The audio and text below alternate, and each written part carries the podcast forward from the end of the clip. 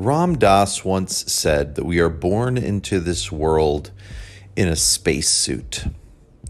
And we make everything about the spacesuit. This is how we appear and act and behave in the world.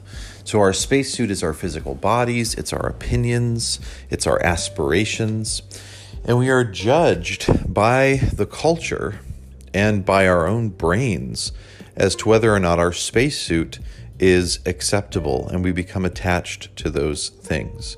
Here at Earthmakers, we are of the mind that we are already fully acceptable as we are, and that life is not about the spacesuit, but about what lives behind the spacesuit a pulsing, radiating energy of life breath.